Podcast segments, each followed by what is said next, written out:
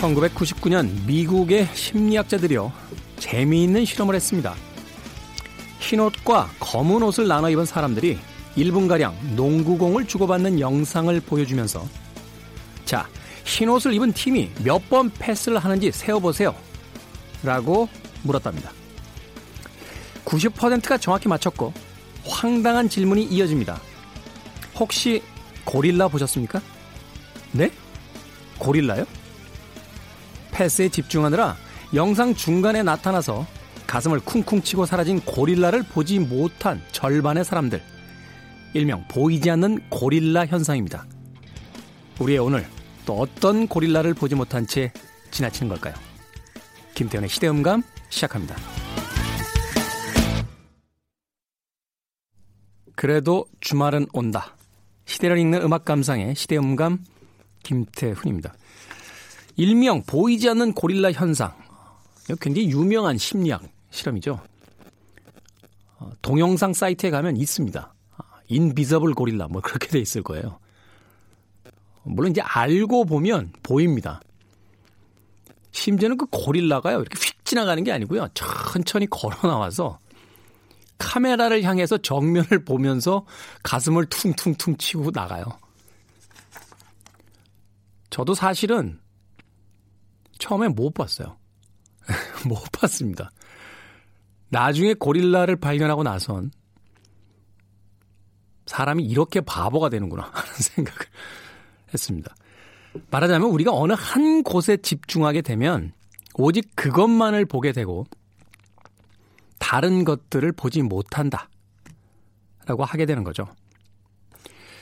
삶을 하나의 경기처럼 목표를 생각하고 어, 정하고 그 목표만을 향해서 달리다 보면 일상의 곳곳에 등장하는 그 고릴라. 그것은 때로는 오늘 하루의 소소한 행복일 수도 있고요. 또 우리가 놓치지 말아야 될 어떤 인간관계. 혹은 어린 시절 꿈꿨던 지금은 잊어버린 또 다른 행복. 그런 것일지도 모르겠습니다. 매일 하루하루의 삶에 집중하는 것. 그것이야말로 우리 일상 속에 등장하는 그 수많은 고릴라를 놓치지 않는 것이 아닐까 하는 생각이 드는군요. 막상 다 지나가 버린 뒤에야 알게 되는 것들이 있잖아요. 예. 있네요. 떠오르는 많은 사람들이. 네. 이제 와서 떠올려 봐야 아무것도 할 수 없는 네. 그런 사람들이 막 떠오르는군요. 왜 우리는 항상 지나간 뒤에야 알게 되는 걸까요? 왜 만화나 이런 웹툰 같은 거 보면요. 현재 어떤 일을 할 때 이렇게 머리 위에 느낌표 땡 하고 뜨듯이 사람을 만나거나 어떤 일을 할 때 이건 중요한 거야 하고서 느낌표 하나가 좀 땡 하고 떠주면 얼마나 좋을까 하는 생각도 해보게 됩니다. 막상 그때는 중요했던 것이 중요하지 않고 그때는 중요하지 않았던 것이 중요해지는 현재를 살아가는 우리들에게 보이지 않는 고릴라라는 이 재미있는 심리학 실험은 많은 것들을 이야기해주고 있는 게 아닌가 하는 생각이 들었습니다. 자, 김태현의 시대 음감, 시대의 이슈들을 새로운 시선과 음악으로 풀어봅니다. 토요일과 일요일 오후 2시 5분, 밤 10시 5분 하루 두 번 방송이 되고요. 팟캐스트로는 언제 어디서든지 함께 하실 수 있습니다. 퀸의 음악 골랐습니다. The Invisible Man. I'm the invisible man. Incredible how you can.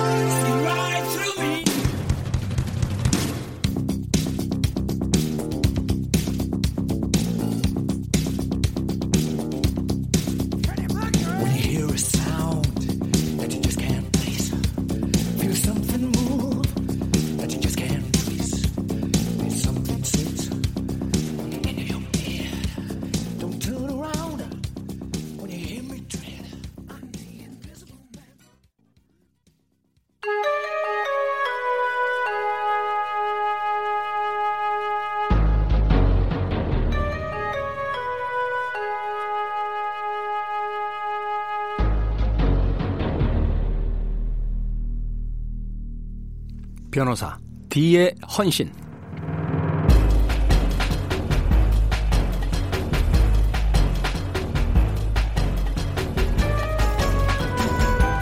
진실의 가장 큰 친구는 시간이다 라는 말이 있습니다. 과거의 사건이 현실로 소환돼 겹겹이 숨겨졌던 진실이 밝혀지는 과정을 지켜보면서 정말로 끝날 때까지 끝난 게 아님을 되새기게 되죠. 우리가 함께 돌아보는 그날의 진실, 변호사 D의 헌신, 변호사 배지를 단 추리소설가 도진기 변호사님 나오셨습니다. 안녕하세요. 안녕하세요. 도진기입니다. 네. 변호사 배지라는 게 있습니까? 예, 있습니다. 어디서 주는 겁니까? 처음에 변호사 협회에서 주거든요. 네. 저는 그 받고 그 다음날 잃어버렸습니다. 아니 그래도 됩니까? 이게 그 영화 이렇게 보면요. 경찰들이 총이나 배지 잃어버리면 굉장히 그 크게 문책을 당해서 막 전전긍긍하는데 변호사는 배지를 잃어버려도 되는 겁니까? 지금까지 업무에 지장은 전혀 없더라고요. 네. 필요할 땐 변호사 신분증을 보여주시니까. 예, 예. 네. 그거 아무나 살 수 있는 건 아니잖아요, 변호사 배지. 협회에서 하는 거고 잃어버리면 또 상상한 돈을 주고 재발급 받아야 되는데 네. 굳이 필요가 없겠더라고요. 어, 그렇군요. 국회의원 하시는 분들은 그렇게 꼭 배지 달고 다니시던데. 국회 이렇게 된 거 달고 다니시던데. 그, 그건 진짜 그 말입니까? 모르겠습니다. 저도 보기만 했지 만져본 적은 없어서. 자, 오늘 또 어떤 흥미진진한 이야기들을 가지고 어, 또 저희들에게 어, 이 범죄에 대한 새로운 또 어떤 시각을 제시해 주시죠. 첫 번째 이야기부터 좀 소개를 해 주시죠. 예, 오늘 주제는요. 예술을 위한 범죄라는 주제로 해서 우선은 그 픽션 이야기를 좀 해보고 그 다음에는 그런 실제 사건 얘기를 한번 해보려고 합니다. 예술을 위한 범죄. 예. 픽션이라고 하면 이제 뭐 문학 작품이나 이제 영화, 드라마에 나왔던 이제 사건들을 예, 그렇죠. 이야기해 보시는 거죠. 네. 어떤 사건일까요? 우선 좀 오래된 소설입니다만 그 예술을 위한 범죄라는 주제를 다룬 가장 좀, 좀 선명한 작품이 김동인의 광염 소나타하고 우선 떠오르거든요. 김동인의 광염 소나타. 예. 네. 이게 어떤 내용이냐면 주인공이 백성수라는 젊은 천재 음악가예요. 네. 이 친구가 이제 굉장히 가난하고 불안한 환경이었는데 어느 날 이제 어머니가 병이 들니까 그 약값을 구하려고 담배 가게에서 돈을 훔치다가 붙잡혀서 감옥에 갑니다. 네. 감옥에 나오고 나서 나오고 나서 이제 그 담배 가게 주인한테 앙심을 품게 되죠. 자기를 신고했다고 해서. 그래서 그 담배 가게를 찾아가서 불을 지릅니다.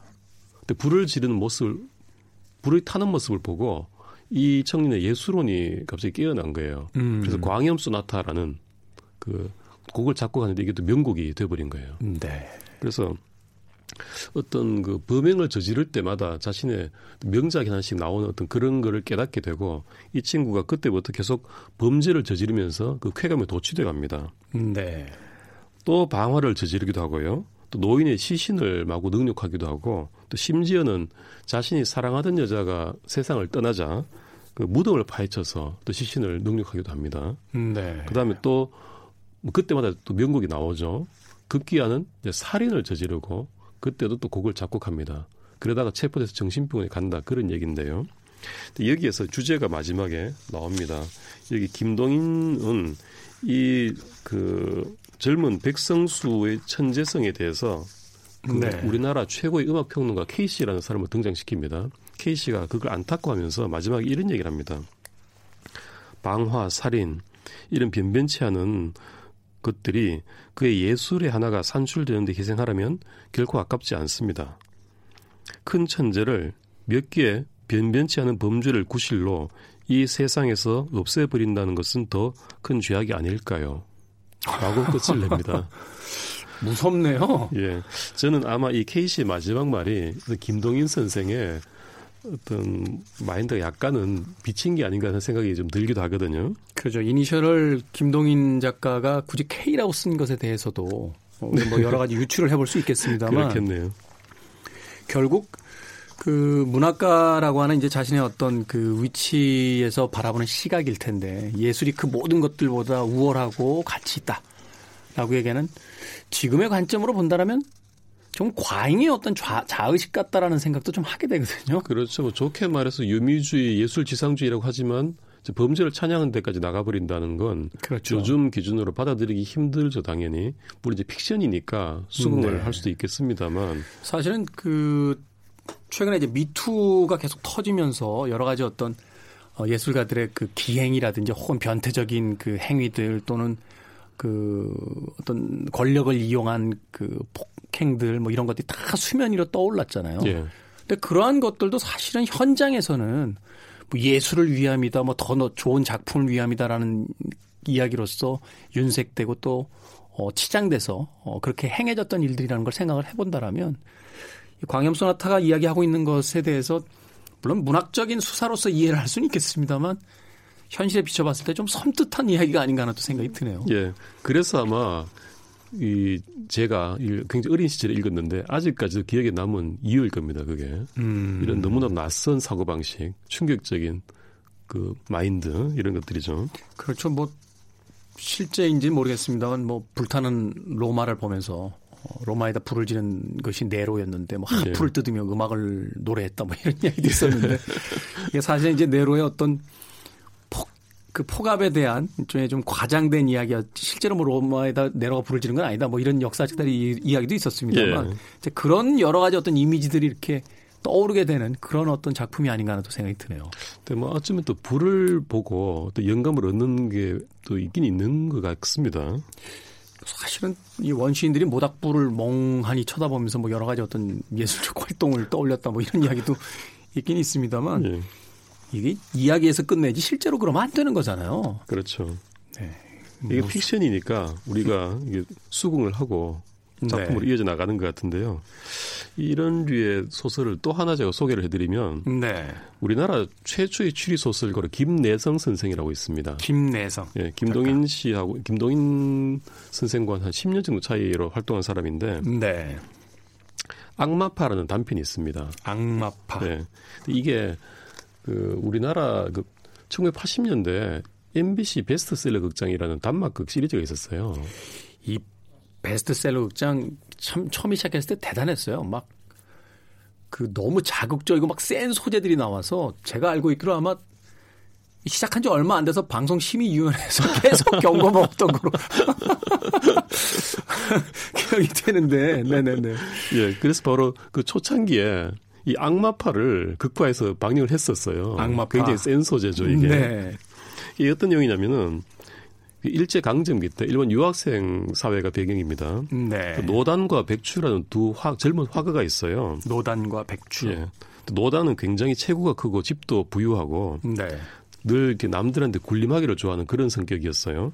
반면에 백추는 정반대로 한쪽 다리를 절고 몸도 왜소하고 하얀 얼굴에 좀 소심한 사람이었어요. 가난한 천재화가 스타일인데 근데 이 두 사람이 공통적으로 악마적인 화풍을 추구하는 악마파 화가들이었어요. 음. 근데 공통적으로 또 이 굉장히 아름다운 룰이라는 여성을 같이 사랑합니다. 연적 관계였어요. 연적 관계군요. 예. 네. 여기서 이제 베스트셀러 극장을 봤던 기억이 나는데 이 노단 노단 얘기 조경환 선생 고 조경환 선생 최우 최우가 좋으시죠. 예 목소리도 크고 네. 이 백추 역이 유인천 씨입니다. 아 유인천 전 저 문화관광부 예, 장관이셨던 얼굴 하얗고. 네. 예. 그다음 이 루리 역이 정말 저격인데 황신혜 씨였어요. 당대 뭐 최고 배우들 다 캐스팅했군요. 네. 예.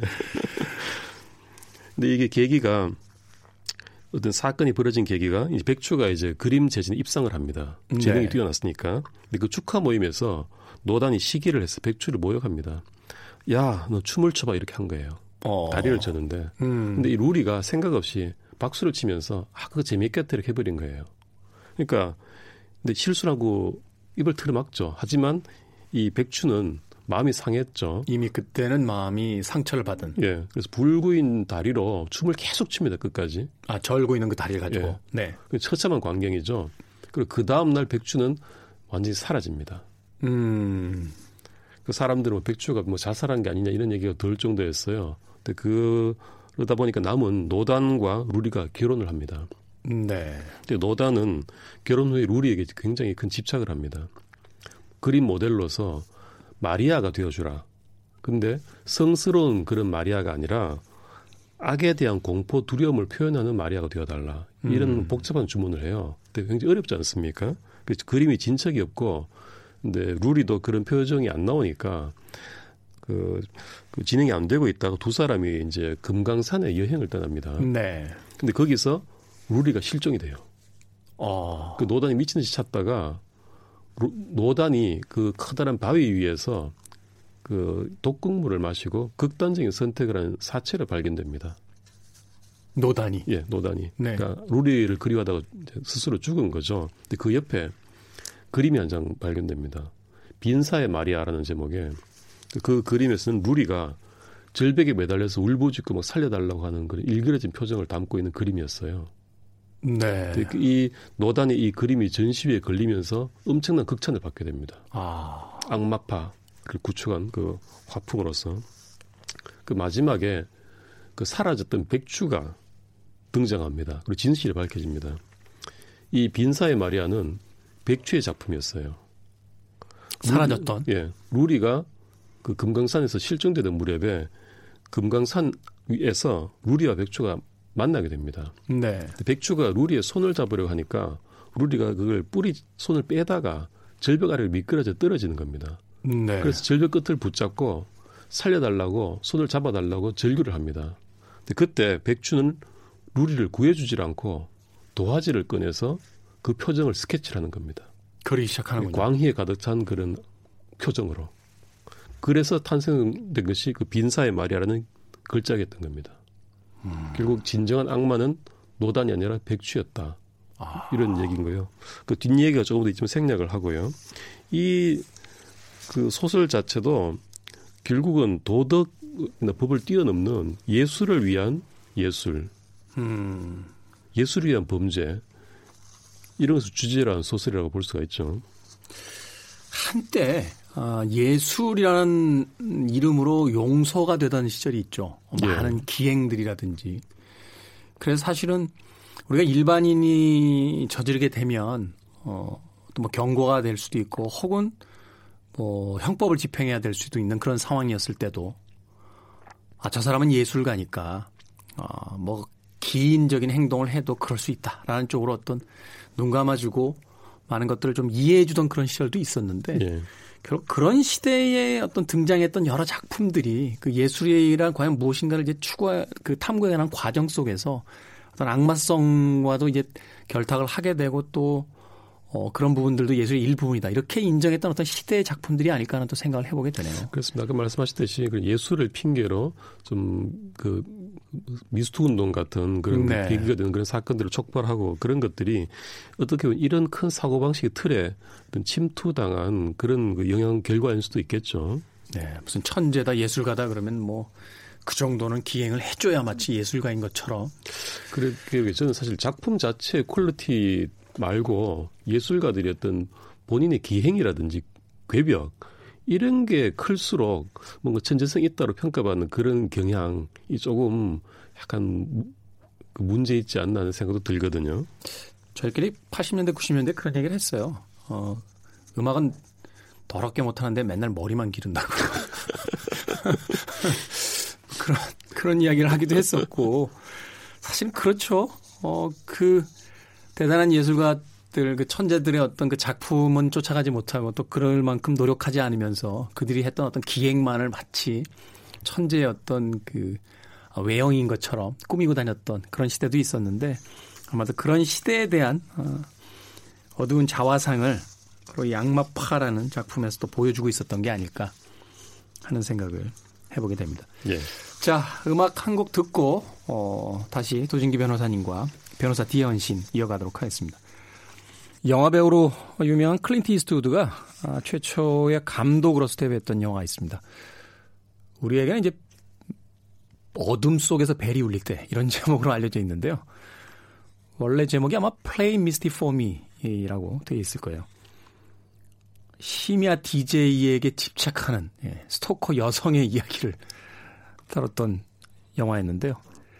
The First Time Ever I Saw Your Face 로버트 플렉의 음악으로 준비했습니다.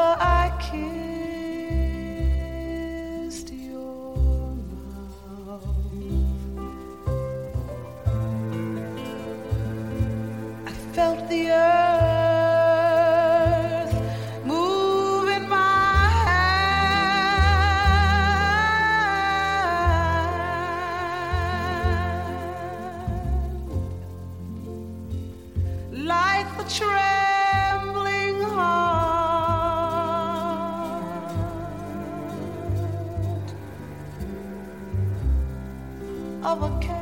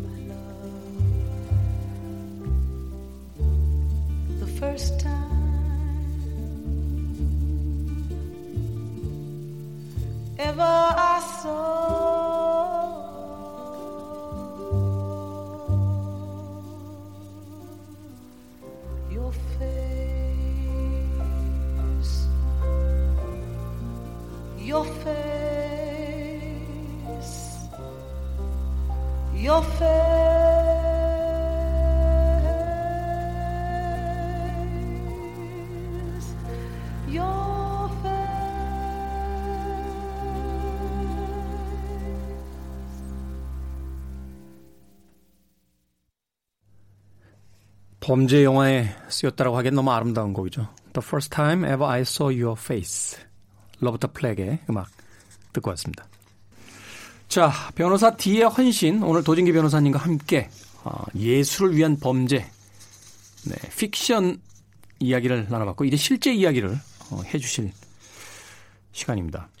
벌써부터 겁이 좀 나네요. 예. 그 앞에서의 뭐 이야기야 픽션이니까 아, 뭐 그냥 그러려니 하고 넘어갔습니다만 실제 이야기가 있어요. 예. 예술을 위한 범죄, 예술을 위한 살인 이게 실제로 벌어지게 되면 과연 인간에게 어떤 불쾌감을 주는지 정말 극명하게 보여주는 그런 사례가 되겠습니다. 네. 좀 오래된 사건이에요. 우리나라 그 1983년 호암산에서 어떤 여성이 살해당한 채 발견됩니다. 호합산. 예, 네네. 호합산이 어디냐면 이제 지금 금천구 시흥동에 소재한 산인데 네. 관악산 아시죠? 그 서쪽 끝에 봉우리 산입니다. 그 낙엽더미 안에서 여성이 이제 나체로 발견이 된 거예요. 근데 형사들이 가보니까 깜짝 놀란 겁니다. 시신 형태. 네. 그러니까 굉장히 극심한 고통 속에서 몸부림치다가 죽어간 그런 모습이었어요. 또 한겨울의 나체였고요. 음. 이 여성이 누군가를 그 조사를 해보니까 그 경북 경주 출신의 김모 씨라고 이제 24살 여성이었는데 어, 경기도 성남에 거주를 하고 있었고요. 그 이발소에서 일을 한 여성이었어요. 네. 근데 엉뚱하게 이 금천구 산에서 발견이 됐던 겁니다. 좀 많이 떨어져 있네요. 네. 어. 아무래도 이건 정상적인 뭐 사고상 이런 건 당연히 아니겠죠. 그렇죠. 그래서, 뭐 네. 외상도 없다라는데 아니 옷을 입었으면 모르겠지만 옷도 다 벗은 상태에서 그 추운 날에 얼어 있다는 건 죽어 있다는 건 이건 뭔가 범죄 느낌이 있는 건데요. 예. 그래서 일단 뭐 나체 인 점도 그렇고 해서 치정 관련 사건이 아니겠는가라고 해서 이 여성의 단골 손님들을 다 조사했습니다. 음. 그 중에 한 명이 좀 의심이 갔는데요. 자신이 사진 작가라고 하는 한 단골이 있었다고 합니다. 사진 작가라고 하는 단골이 있었다. 예. 그래서 경찰이 이제 그 작가를 찾아갔어요. 그래서 물어보니까 그 여성을 안다고 얘기했습니다. 순순히. 40대 음. 초반 남성이었는데 이 남성이 이제 이름이 이동식이라고요. 네. 본입은 본업은 보일러 배관공인데 이 사람이 또 사진에 재능이 있었나 봅니다. 네. 각종 공모전에서 11차례나 수상한 경력이 있었고 개인전을 열기도 했습니다. 그 정도면 뭐 사진 작가라고 본인이 불러도 되겠네요. 그렇죠. 네네네. 그래서 형사가 사진 좀 보자 그러니까 한 100장 정도의 사진을 보여줬는데 이게 다 좀 기괴한 사진들이었던 게 여성이 그 흉기에 찔려서 피를 흘리는 모습이라든가 목을 맨다든가 시체를 가장한 그런 모습을 담은 그런 연출된 사진들이었어요. 아, 그러니까 막 그 칼에 찔려서 죽어가는 모습이라든지 뭐 목을 메고 있다든지 혹은 마치 죽은 시체인 것처럼 이렇게 연출한 그런 사진들이 나왔다. 예. 그래서 어. 형사들이 너무 이제 놀라서 생경하니까 그 사진을 보고 있는데 이 사진 작가가 몰래 사진 한 장을 벽틈 사이에 숨기는 거예요. 음. 그걸 딱 꺼내 보니까 갈색 부치 회색 치마를 입은 여성이 낙엽 더미 위에 누워 있는 사진인 거예요.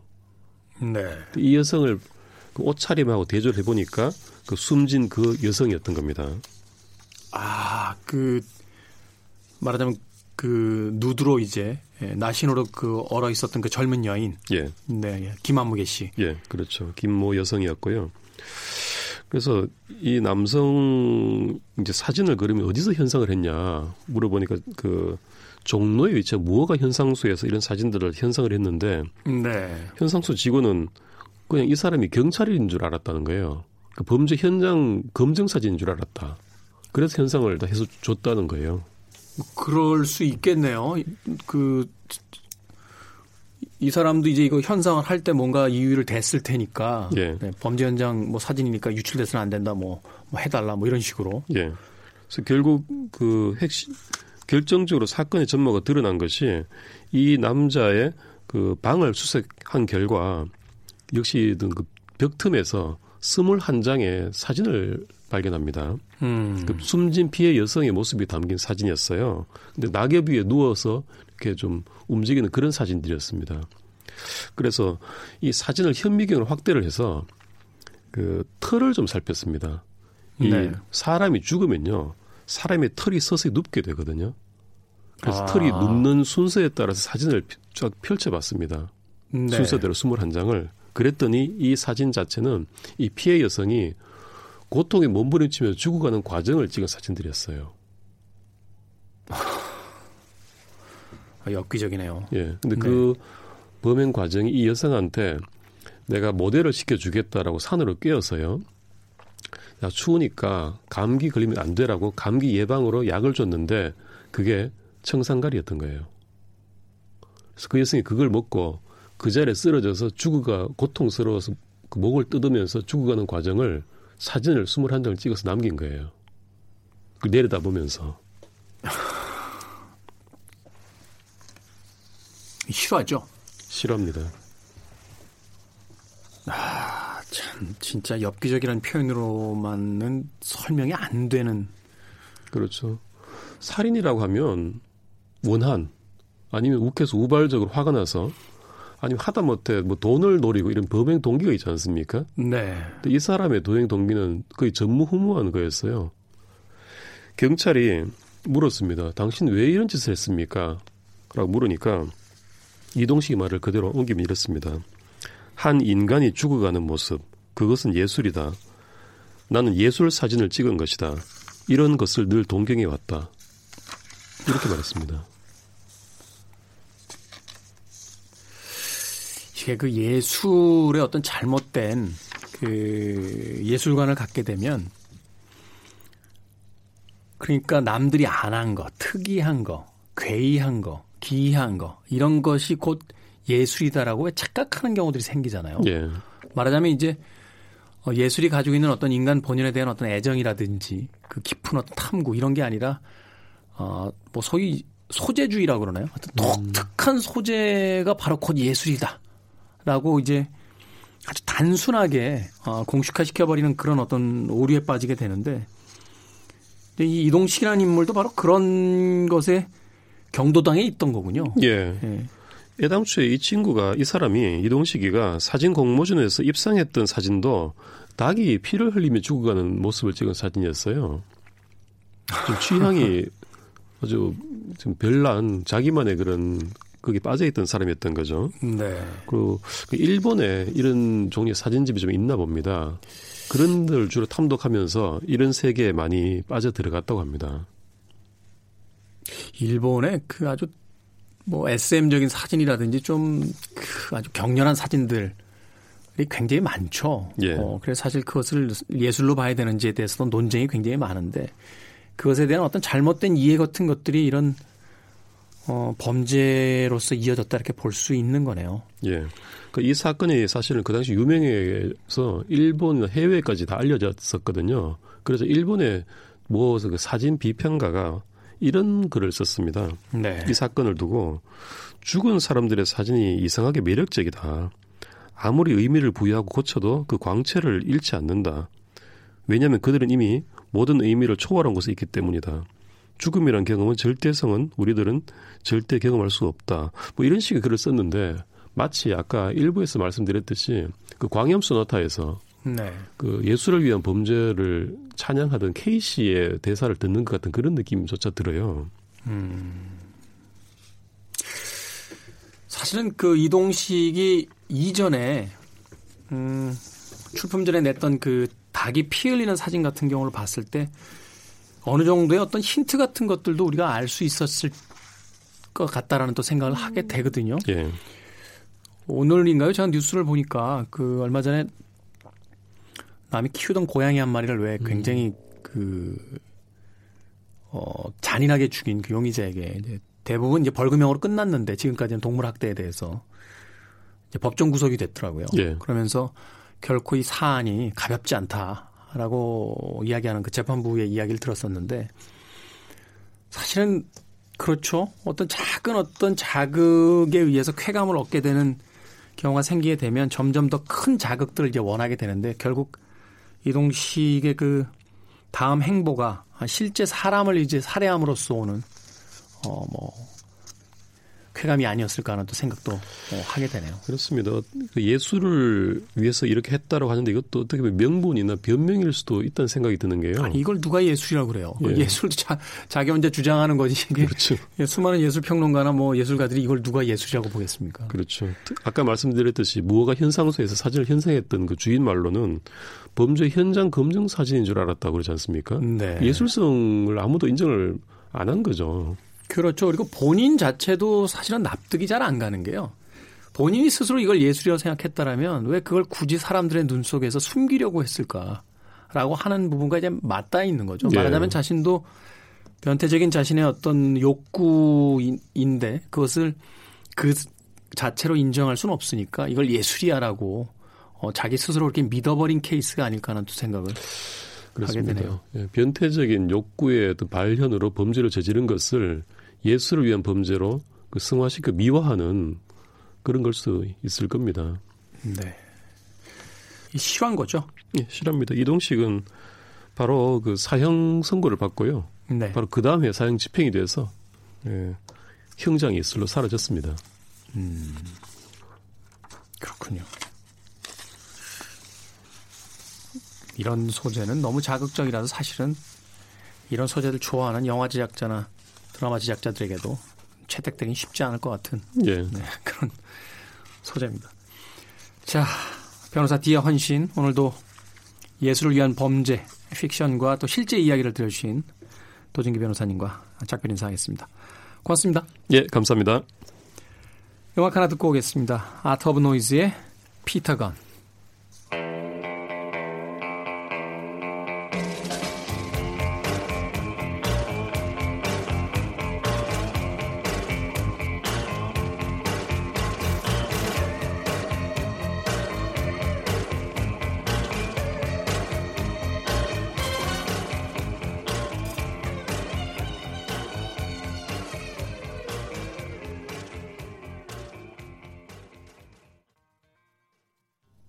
Art of Noise의 Peter Gunn 들으셨습니다. 도진기 변호사님과 함께 변호사 D의 헌신 진행을 해봤습니다. 범죄에 대한 이야기를 하다 보니까 마음이 좀 무거워졌어요. 최근에 뉴스 보니까요. 그 조커라고 하는 영화 우리나라에서도 개봉을 했었죠. 우리나라에서는 한 500만 명 정도 어, 관객이 든 것으로 알고 있는데 이 영화가요. 어, 헐리우드에서 만들어진 영화 중에서 R등급을 받은 말하자면 어, 미성년자 관람 불가 등급을 받은 영화 중에선 흥행 수익이 최초로 1억 불을 어, 돌파했다. 1억 불인가? 10억 불인가? 어. 아무튼 그 이전까지의 어, 기록들은 다 마블 영화들처럼 음, 그냥 가벼운 오락 영화, 예, 뭐 가족 영화 이런 장르들이었는데 이런 심각한 하드코어물, 아주 강렬한 범죄 드라마 이런 작품이 그게 크게 흥행에 성공한 음, 최초의 작품이다라는 뉴스가 있었습니다. 우리가 흉악한 범죄에 대해선 단죄해야겠습니다만 우리 시대의 그런 드라마들이 왜 많은 사람들에게 열광을 이끌어내는지 또 최근에 등장하고 있는 OTT 환경이죠. 뭐 넷플릭스라든지 뭐 디즈니 플러스라든지 뭐 혹은 유튜브라든지 수많은 어, 생성되는 채널들, 뭐 케이블 TV까지 포함을 한다라면요. 많은 드라마와 영화의 소재들이 범죄를 다루고 있다는 것을 생각해 본다라면 우리 시대가 지금 어디쯤 와 있는지 한 번쯤 점검해 봐야 될 때가 아닐까 하는 생각이 들었어요. 자, 지금까지 시대를 읽는 음악 감성의 시대음감 음, 김태훈이었습니다. 오늘 끝곡은요. 조코의 엔딩곡으로 나왔던 곡입니다. 크림의 화이트룸 들으면서 작별 인사하겠습니다. 고맙습니다.